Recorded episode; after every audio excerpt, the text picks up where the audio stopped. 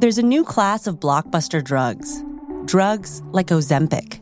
They're changing bodies. And all of a sudden, just the weight starts falling off. Fortunes. It just got too expensive. They're just bank breakers. And industries. There was a lot of excitement, there was a lot of skepticism. The impact of these drugs from business to health is just beginning. From the journal, Trillion Dollar Shot. Find it in the journal feed wherever you get your podcasts. Prince, what you are, you are through chance and birth. What I am, I am through my own labor. There are many princes, and there will continue to be thousands more, but there is only one Beethoven. Those were the words written by Ludwig van Beethoven to a patron of his, a prince who jokingly flexed his authority over Beethoven. And he wasn't wrong about being the one and only Beethoven. Beethoven was trained during the classical period, but he led the transition to the Romantic era. One of Beethoven's most revolutionary changes was to use music to evoke emotions in ways never before seen.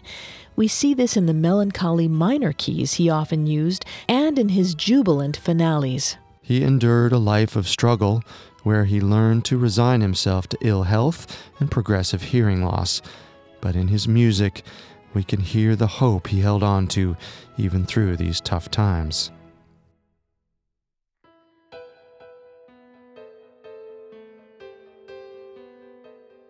Hi, I'm Vanessa Richardson. And I'm Carter Roy. Welcome to Historical Figures on the Parcast Network. Every other Wednesday, we discuss a different person's lasting historical impact, unique personality, and impression on the world around them.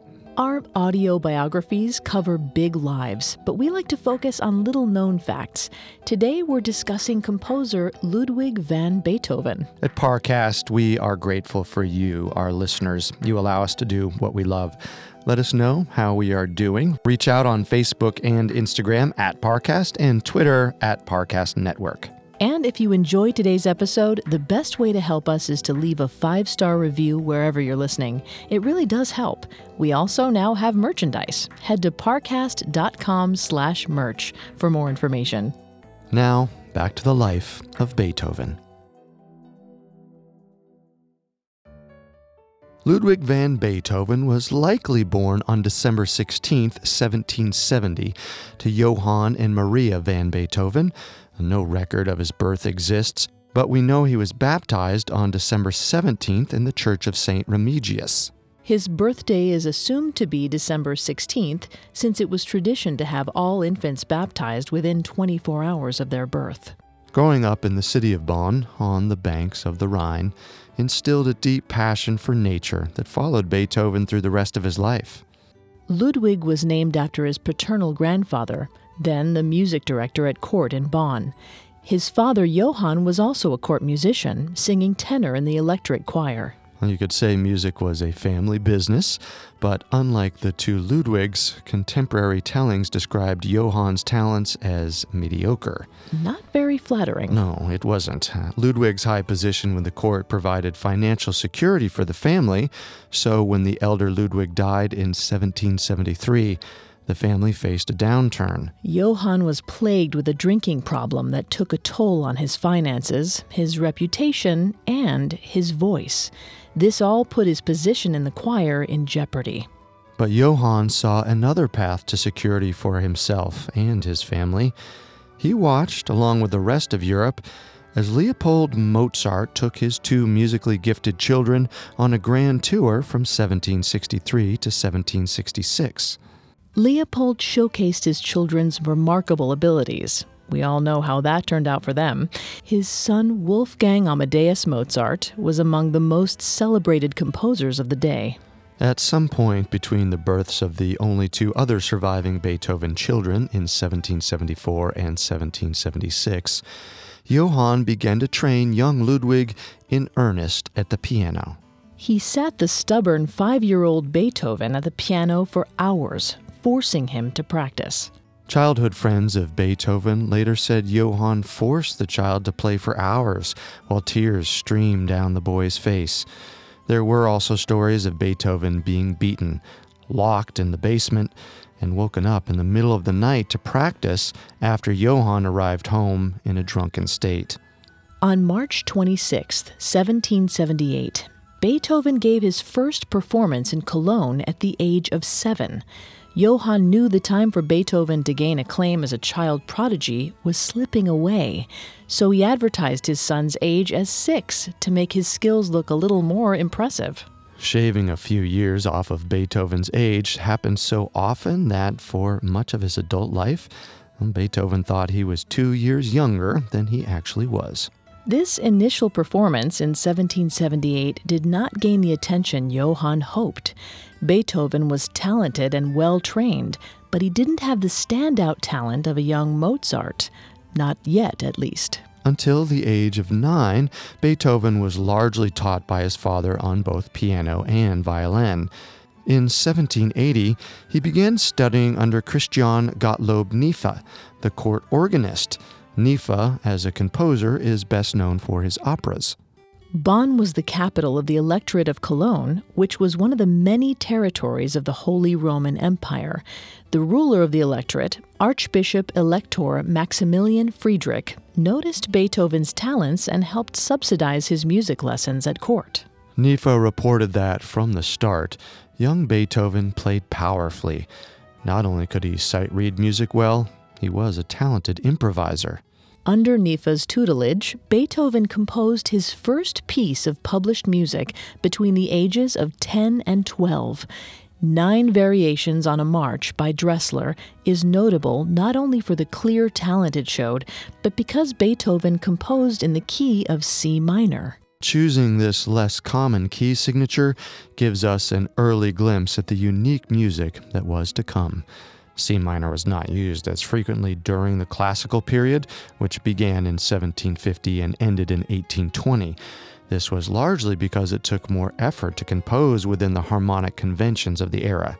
This shows us Beethoven was both willing to work hard on his compositions and willing to break with convention.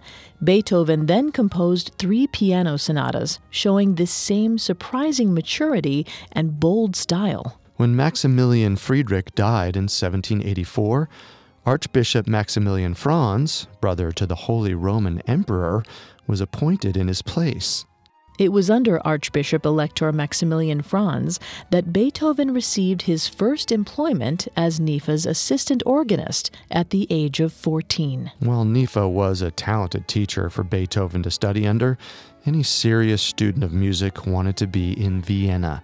It was common for young musicians to spend time studying there. Because Beethoven was an employee of the electorate court, he could not make this move without permission, or he would forego the salary he used to help support his family. In March of 1787, Maximilian Franz was persuaded to send 17 year old Beethoven to Vienna for more advanced study. Common legend says Beethoven met Mozart while in Vienna, and Mozart agreed to take him on as a student. But there is no actual proof this meeting happened. The historical records we use to chronicle these small moments in history, usually journals and letters, are silent on the matter. Regardless of whether he met Mozart or not, Beethoven did not take lessons with anyone in Vienna at this time. And just two weeks after arriving, he received a letter from his father telling him his mother Maria was gravely ill with tuberculosis. If he wanted to see her, he must return to Bonn immediately. She suffered what Beethoven described as a painful death over several weeks. In July, Maria died at the age of 40. Beethoven wrote to a friend after his mother's death, quote, "She was such a kind, loving mother to me and my best friend. End quote. At only 17, Beethoven was charged with the care of his younger siblings as his father's alcoholism only worsened with the loss of Maria. With so much to do in Bonn, he could not return to Vienna for study. Beethoven found a place in the court orchestra playing the viola. Already one of the most advanced musicians in the city while still a teenager, Beethoven knew his growth as a performer and a composer depended on going to Vienna, where the masters were. But it seemed, for the time at least, Beethoven was destined to be a provincial court musician. The chance he could return to Vienna lessened two years after Maria's death, when Johann retired from the electoral choir. Um, retired is a generous way of putting it. Right, this was a forced retirement. The years of alcohol abuse ruined his voice. Johann kept only half of his pension, and the other half was given to Beethoven for the support of his younger brothers. During this time in Bonn, in addition to playing in the orchestra, Beethoven gave music lessons to wealthy and aristocratic families. He also gained more attention as a prodigy. Perhaps not the child prodigy Mozart was and Johann tried to create, but a young man with much talent and drive. Five years after Beethoven's first trip to Vienna, a meeting with one of the greatest composers of his time would give Beethoven a second chance and change the course of Western music forever. Our story will continue in a moment after a brief message. And now back to the story. In 1792, Joseph Haydn was traveling through Bonn. Haydn was one of the best known composers in the world, in spite of mainly working for a private family. Beethoven met with Haydn and showed him some of his compositions. Impressed with the young man's talents, Haydn agreed to take him on as a student in Vienna. With permission from Maximilian Franz, Beethoven once again left Bonn for Vienna in November of 1792, shortly before his 22nd birthday. A month after Beethoven left, Johann van Beethoven died. Unlike with his mother's illness and death, Beethoven did not return home. His surviving brothers were older and in school, so there was no urgent need for a caregiver. Without having a family to care for, Beethoven was able to enjoy being young in a city like Vienna. He delighted in the social scene, but he was dedicated to increasing his skill as a musician and performer. He took these studies seriously. Haydn, though, was very busy with his own work, and Beethoven often sought lessons with others in Vienna.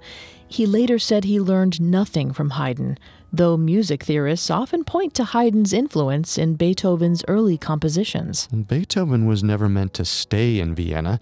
The intention was he would eventually take the skills he learned back to the court of Maximilian Franz. After less than two years in Vienna, Beethoven reluctantly prepared to return home in 1794. But then the French revolutionary forces entered Bonn before Beethoven could return, forcing Maximilian Franz out as they occupied the city. The loss of the electorate meant the loss of Beethoven's income. But it also meant he could stay in Vienna. Beethoven's early years in Vienna were spent establishing his reputation as an exceptional talent. Vienna of the 1790s was a competitive place. With hundreds of working pianists and thousands of students, it took determination to stand out. And this was fine by Beethoven, who was fiercely competitive by nature. Beethoven often entered piano duels, sometimes even instigating them. His ability to improvise at the piano and the speed at which he played allowed him to win these informal duels more often than not. He wrote to a friend that he purposely wrote variations so incredibly difficult to play that he embarrassed the other musicians when they attempted and failed. And of course, he stacked the deck in his favor. His compositions during this time were challenging, but designed to showcase his own skill set. Beethoven made his way through the castles, playing for nobility and taking on wealthy students. The aristocracy of Vienna was accepting of one of Beethoven's best known eccentricities at the time. He didn't defer to nobility simply because he was a commoner. There's one story of Beethoven lying on a couch, refusing to play the piano for a social engagement. Meanwhile, a countess kneeled on the floor begging him to play. This disregard for the class lines between himself and his employers may have been seen as impudence from others, but from the genius Beethoven, this confidence was viewed as charming. In addition to taking on students as a way to earn money, Beethoven began publishing his compositions. Well, piano sonatas were a popular type of music at the time, so Beethoven wrote a lot of them. He wrote to a friend that he could name his own price, and the publishers paid it. Beethoven's work was bold and new, and it was in demand. He used what he learned from studying classical composers like Mozart and Haydn, but he began adding new techniques to his works. One of the clearest examples is the use of pedals with the piano. The pedals alter the sound produced by the keys. Mozart's music was written without a part for the pedals, and teachers for generations have debated how much a pedal should be used when playing Mozart. But Beethoven wrote parts for the pedals into his works, and his use of pedals created tones and effects new to his audiences. He used them primarily to create a fuller sound. Another shift from the traditional in Beethoven's music was the emotive nature. The dramatic changes in volume and even tempo gave distinct impressions of mood shifts unusual in the classical period. This echoed the larger transition Western music was undergoing at the time, moving from the classical to the romantic. But Beethoven was not only transitioning with the times, he was pushing the transition farther ahead. But not everyone was a fan of this new way of playing and composing. A number of more conservative teachers in Vienna warned their advanced students away from Beethoven and his rule breaking. Far too many were curious and interested in the new challenges the music brought, and because his music was being published, they easily gained access to it without the permission of their instructors. Until he was 29 years old, Beethoven was known more as a performer than a composer. His compositions up to this point were largely piano sonatas and dances designed for entertainment. This changed on April 2, 1800, when Beethoven's First Symphony debuted in Vienna. The symphony's premiere was at a large benefit concert in the famed Burgtheater. From the start, the piece took audiences by surprise. Today, we cannot truly appreciate how unexpected the opening of this First Symphony was when it appeared to begin in the wrong key entirely. While some critics found the originality a mark of his genius, Others thought some of the oddities in the symphony were simply incorrect. Over the years, Beethoven's critics called his music incomprehensible, shrill, and dissonant. Looking back, we can see Beethoven was ahead of his time.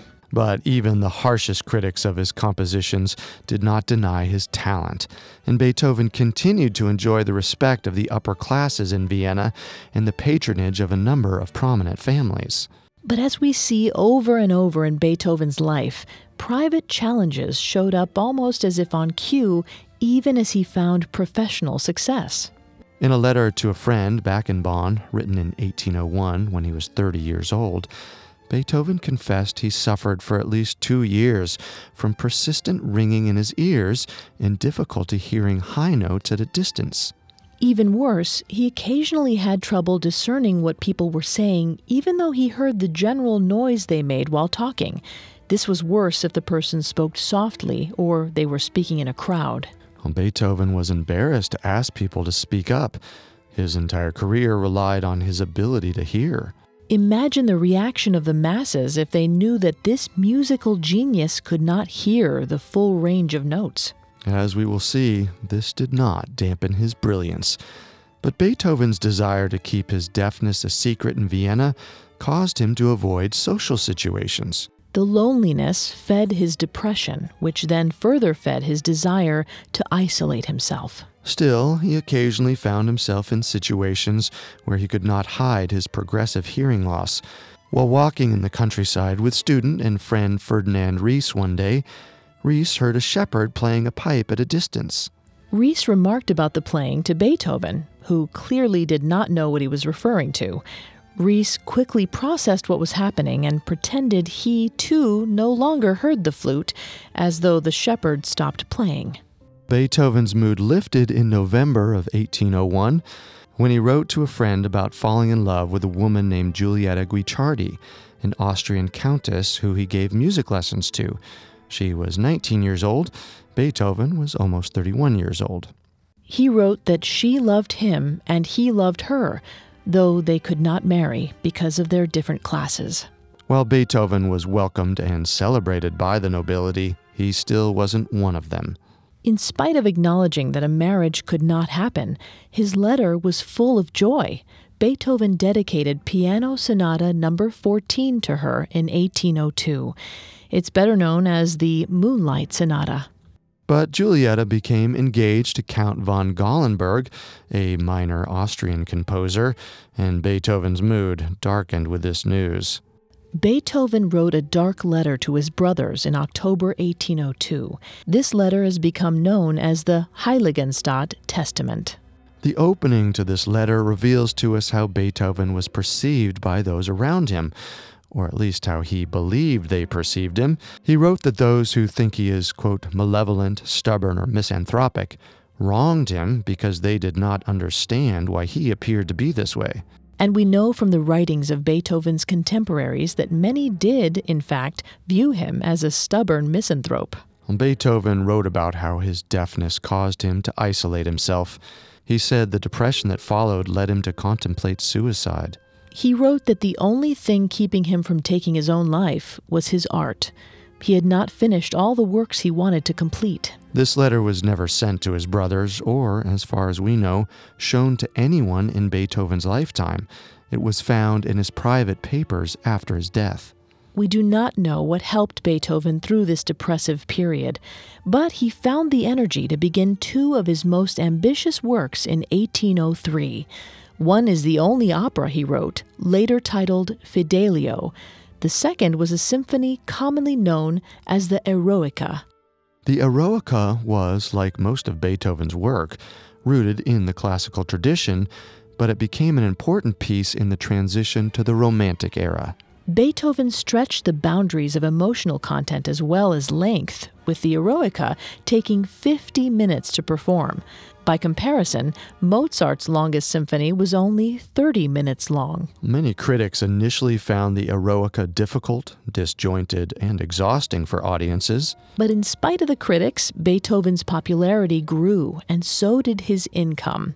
He was able to move into an apartment on the edge of the city in 1804, giving him an easy walk to the countryside he loved so much. His landlord was not as happy to have such a famous tenant as you might think. No, Beethoven was a terrible tenant.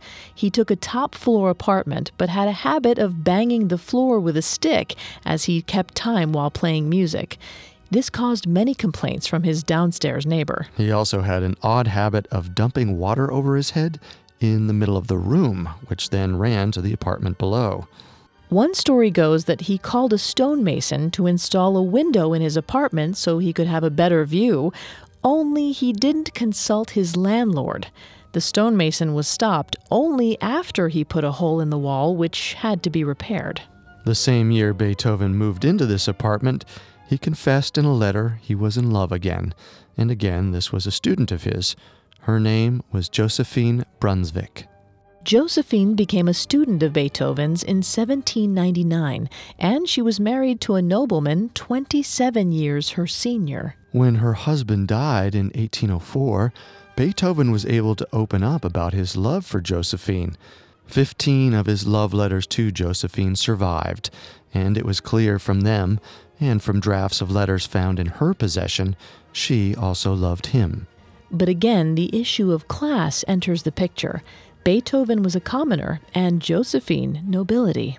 Complicating things even further, Josephine had four children with her late husband, and marrying a commoner would risk her custody of these children.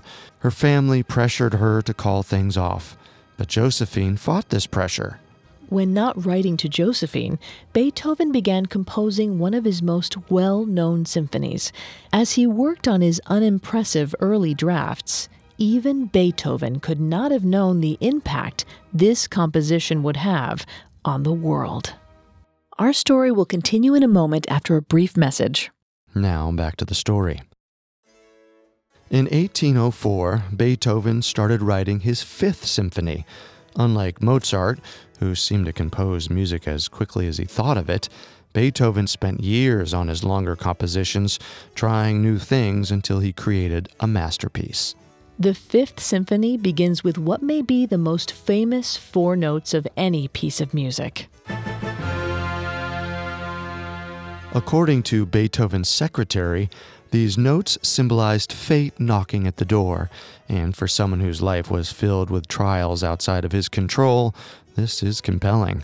But a student of Beethoven's said this pattern of notes was inspired by the call of a bird and reflects Beethoven's love of the countryside and of nature. The Fifth Symphony begins with this dark and dramatic opening. Then the music turns lighter and eventually ends, 35 minutes later, with a joyful triumph. The journey through these contrasting sounds and emotions was often seen in Beethoven's work, and it's led many to wonder if, under the moodiness Beethoven displayed, there was a quiet hope. His letters, though, do not show much of that hope, aside from the times he fell in love, almost always with women who were not attainable due to class or because they were already married. He wrote more of resignation and submission to his health issues than he did of hope he would one day find a cure. He often wrote about his frustrations at the doctors he saw and at their treatments that didn't help. Sometimes they actually hurt him. One attempted cure for his hearing loss involved putting wet bark on his arms and letting it dry. Rather than cure his deafness, it left him with blisters on his arms. But then we see a bit of a change. In 1806, Beethoven wrote the words, Let your deafness no longer be a secret, even in art, on an early draft of a quartet he was writing. And perhaps he was indicating not a hope of a cure, but a hope of acceptance. In 1808, Beethoven received a generous offer from Jerome Bonaparte, the ruler of the newly formed Kingdom of Westphalia and youngest brother of Napoleon Bonaparte. Jerome Bonaparte offered Beethoven the position of Kapellmeister, or in English, the director of music at court. This was the same position his grandfather had held in Bonn. The salary offered was significant, which tempted Beethoven. His unstable childhood left him with an almost pathological fear of being destitute. Well, this was also around the time his beloved Josephine finally gave in to her family's pressure and called off their relationship. We don't have evidence this influenced Beethoven's decision to accept the position in Westphalia, but it may have been a factor. Beethoven's decision to leave Vienna dismayed many of his patrons.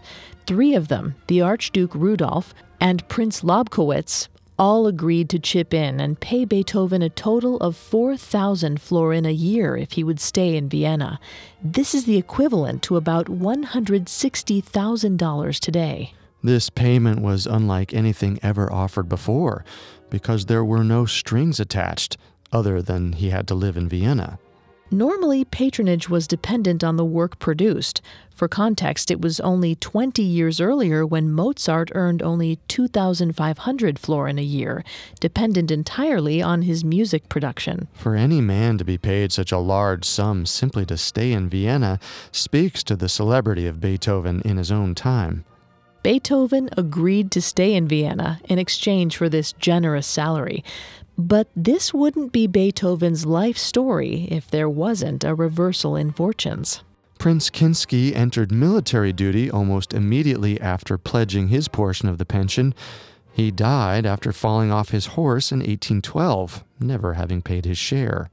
Prince Lobkowitz paid for three years until September 1811 when he stopped after facing financial difficulties.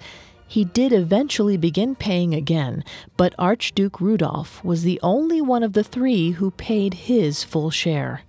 Beethoven still stayed in Vienna, though, selling his music to support himself in addition to collecting one third of the salary he was promised. In 1810, Beethoven fell in love yet again at the age of 39.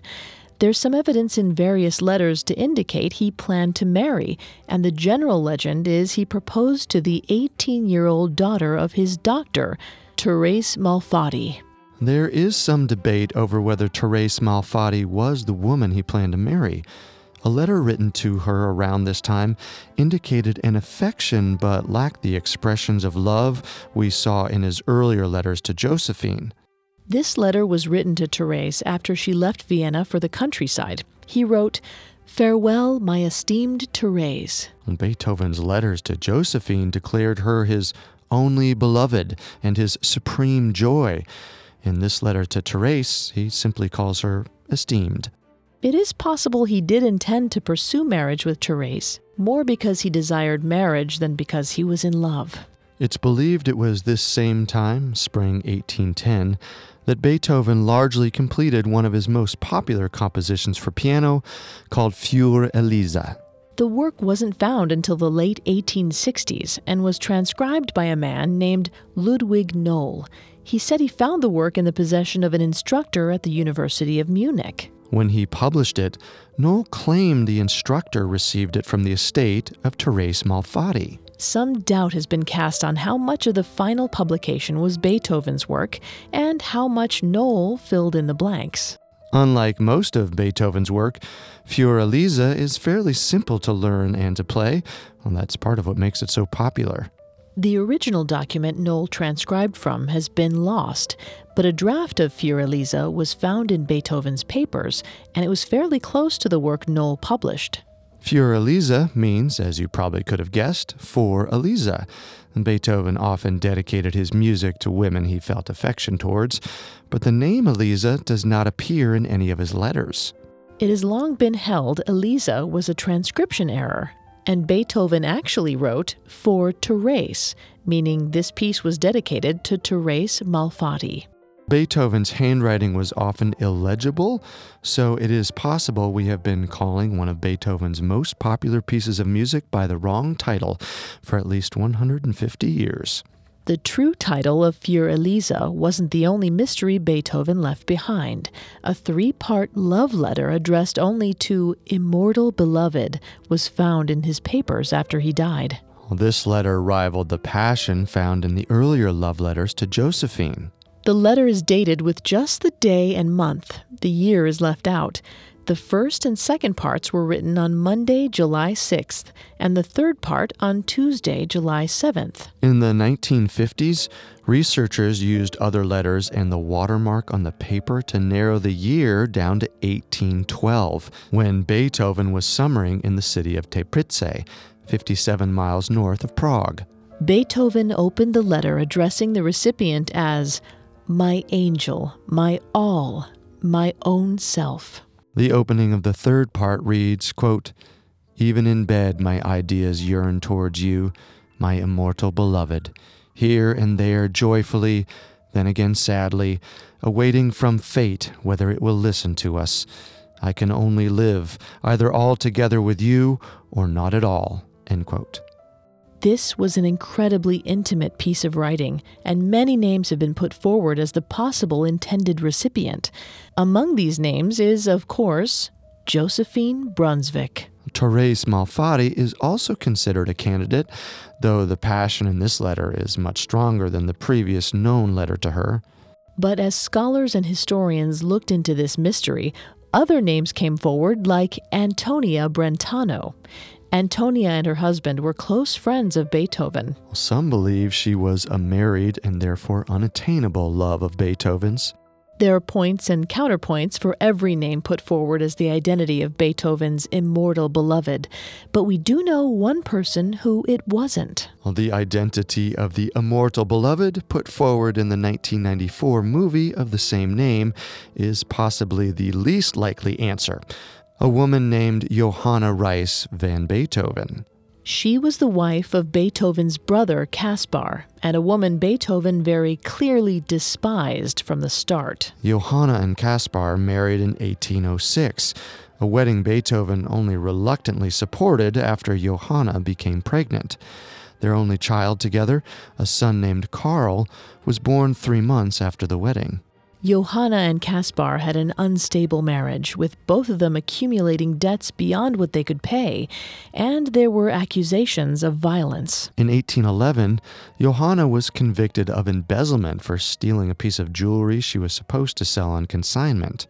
Johanna also had a reputation as an immoral woman. She frequented dance halls, a behavior Beethoven did not find fitting of a wife and mother. Caspar became very ill with tuberculosis in 1812. Caspar, believing he was nearing death, drew up a will giving his brother full guardianship of Karl and excluding Johanna from having any sort of custody of her son. In those days, a father could determine the custody of his children even after his death. Shortly after Caspar wrote this will, Beethoven loaned the family money to get by. Caspar recovered for a time, though he still needed assistance supporting his family. Beethoven helped as he could, but it coincided with a time he was himself struggling financially. The entire region was experiencing an economic downturn, and Beethoven hit a period in his career where he found it difficult to compose new music. The lack of musical production could have stemmed from depression from his failed pursuit of his immortal beloved, or from watching his brother suffer from the same disease that caused their mother such a painful death. Or it may have been both, combined with his increasing hearing loss.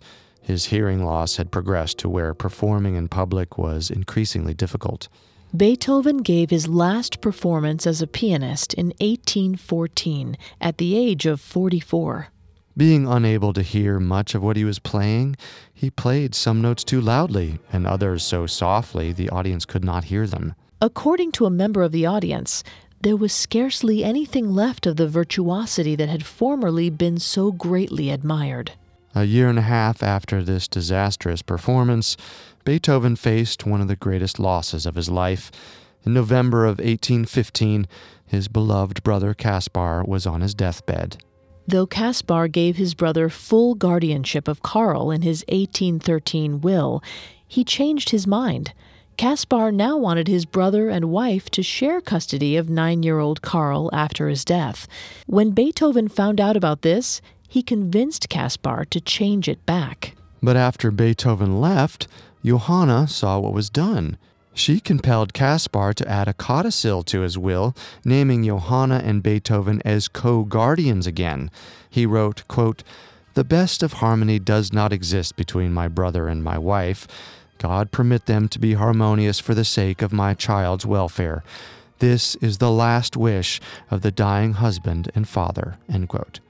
This wish was not fulfilled. Caspar died the next day, and the custody battle between Johanna and Beethoven began two days later. It lasted five years. Johanna was originally given physical custody of Karl, with Beethoven assigned as co guardian to help direct the boy's education. But Beethoven began legal proceedings to have Johanna deemed unfit as a mother due to her moral failings. He used her previous conviction against her in court and made accusations that she engaged in sex work herself in the dance halls in Vienna. In letters, Beethoven referred to his sister in law as Queen of the Night. Not exactly a compliment, as that was the name of the villain in Mozart's opera, The Magic Flute. Beethoven was granted full custody and control of Karl in January 1816. Karl was removed from his mother's home and immediately sent away to a boarding school. One of Beethoven's goals was to break the bond between mother and son.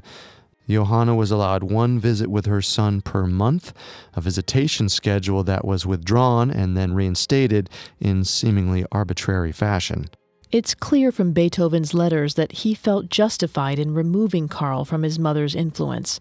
He viewed this as rescuing his nephew, who he came to call his son within months of taking custody. But Karl didn't see it this way and ran away to his mother's home numerous times. He also saw his mother secretly any opportunity he found. We do get a glimpse of what life was like for Karl under Beethoven's care through Beethoven's conversation notebooks. By 1818, Beethoven's hearing deteriorated to the point he could not hear conversations at all. He began carrying around a small blank booklet. He spoke to people, and they wrote their replies for him to read. Well over 100 of these books survive. In them were notes from Karl pleading for permission to leave the house just to go for a walk and promising to come back. And there are other notes from Karl simply asking to go to his room to be alone. In one note, he defended the way he ate sausages since it was different from how Beethoven did. Beethoven's attempts to control Karl were clearly wearing on the boy, as was the loss of his father and the infrequent opportunities to be with his mother. While custody wasn't entirely settled in 1818, it was looking like it would go in Beethoven's favor, and he began to focus on his music again. Beethoven entered an incredibly productive phase of his career. The works he produced in this period were more introspective compositions. He produced more sonatas and quartets designed for private listening rather than as many full orchestral pieces. Even so, Beethoven continued to challenge the rules and, in some cases, throw out convention entirely. He finished the Hammerklavier in 1818, a solo piano piece that takes 45 minutes to play. It is considered one of the most challenging piano sonatas ever written. Well, the Ninth Symphony was Beethoven's only symphony completed during the last decade of his life, and it was one of his most revolutionary. One of the most memorable parts of the Ninth Symphony is the fourth movement, commonly known as Ode to Joy. Prior to this, no major composer used voices in a symphony. Beethoven effectively invented the choral symphony. The Ninth Symphony premiered in Vienna on May 7, 1824. Beethoven, who had not been seen on stage in 12 years, would co conduct this debut to a packed audience. Well, Beethoven, even when he could hear well, was a difficult conductor. He cared more about bringing out the emotion of the piece than directing each section. If the orchestra was meant to get very quiet, he disappeared behind the conductor's stand as he made himself small. And if the orchestra was to play fully, he ran the danger of knocking the lamps off of the stand as he thrust out his arms. But now that he could not hear at all, it was decided that he would be too difficult for the orchestra to follow. Instead of following Beethoven, the musicians were directed to watch a second conductor. As a violinist with the Vienna Conservatory later remembered, quote, Beethoven himself conducted, that is, he stood in front of a conductor's stand and threw himself back and forth like a madman. He flailed about with his hands and feet as though he wanted to play all the instruments and sing all the chorus parts. As the story was told by biographer George Grove, Beethoven stayed bent over the music after the symphony had finished. A vocalist gently took his arm and guided him to turn around so he could see the thunderous applause that he did not hear. This was Beethoven's last public triumph. His health sharply declined, particularly as his drinking increased. Beethoven always had a fondness for wine, but his dependence on it increased in his later years. While he continued working on compositions during this time, Beethoven did not complete anything else approaching his previous works. In the summer of 1826, Beethoven was dealt an emotional blow he never recovered from. Karl, then 20 years old, bought a gun and attempted suicide at the ruins of an old castle. Karl was found conscious, having only minorly injured himself. When found, he asked to be brought to his mother's home to recover. Beethoven, who believed he sacrificed so much for Karl's betterment, was devastated at both the suicide attempt and Karl's desire to recover at his mother's home instead of with Beethoven. After Karl received treatment in the hospital, he enlisted in the military. In January 1827, he left Vienna and Beethoven. Beethoven, already bedridden, would never see his nephew again. On March 26, 1827, 56 year old Beethoven lay dying with his friend Anselm Hüttenbrenner and, surprisingly, his sister in law Johanna by his side. According to Anselm, a thunderstorm raged outside, and at the exact moment of a clap of thunder, Beethoven lifted his head, raised his right arm to the sky, and then fell back, dead. On autopsy, it was discovered Beethoven suffered from cirrhosis of the liver, and this was the likely cause of death. His aural nerve showed damage, which was the source of his hearing loss, but what caused the damage remains unknown. On March 29th, the streets of Vienna were lined by an estimated 20,000 mourners as Beethoven's funeral procession passed. Beethoven's poor health prevented him from completing other compositions he was working on, like his 10th symphony, but the completed music he did leave us made its mark. The composers who came after Beethoven used the structure and tones he developed in composing their own music. But it wasn't just the music that inspired those who came after. The very idea of changing the rules of music can be linked back to Beethoven. Music evolved before Beethoven, of course, but no one in the history of Western music did more as an individual to change music than Beethoven. As he said, there would only ever be one Beethoven.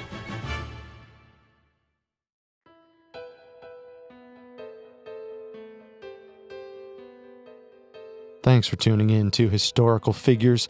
We will be back in two weeks with a new episode. You can find more episodes of Historical Figures as well as all of Parcast's other podcasts on Apple Podcasts, Spotify, Stitcher, Google Play, or your favorite podcast directory. Several of you have asked how to help us. If you enjoy the show, the best way to help is to leave a five star review. And don't forget to follow us on Facebook and Instagram at Parcast and Twitter at Parcast Network. We'll see you next time. Historical Figures was created by Max Cutler. It is a production of Cutler Media and is part of the Parcast network. It is produced by Max and Ron Cutler, sound design by Bill Holmes, with production assistance by Ron Shapiro and Paul Mahler. Additional production assistance by Maggie Admire and Freddie Beckley. Historical Figures is written by Charlie Worrell and stars Vanessa Richardson and Carter Roy.